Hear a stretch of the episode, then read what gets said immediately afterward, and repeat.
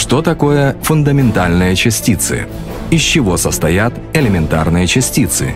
Как ими управлять?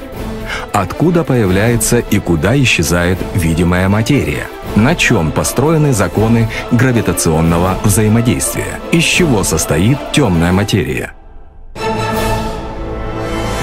Как создать живой и неживой объект?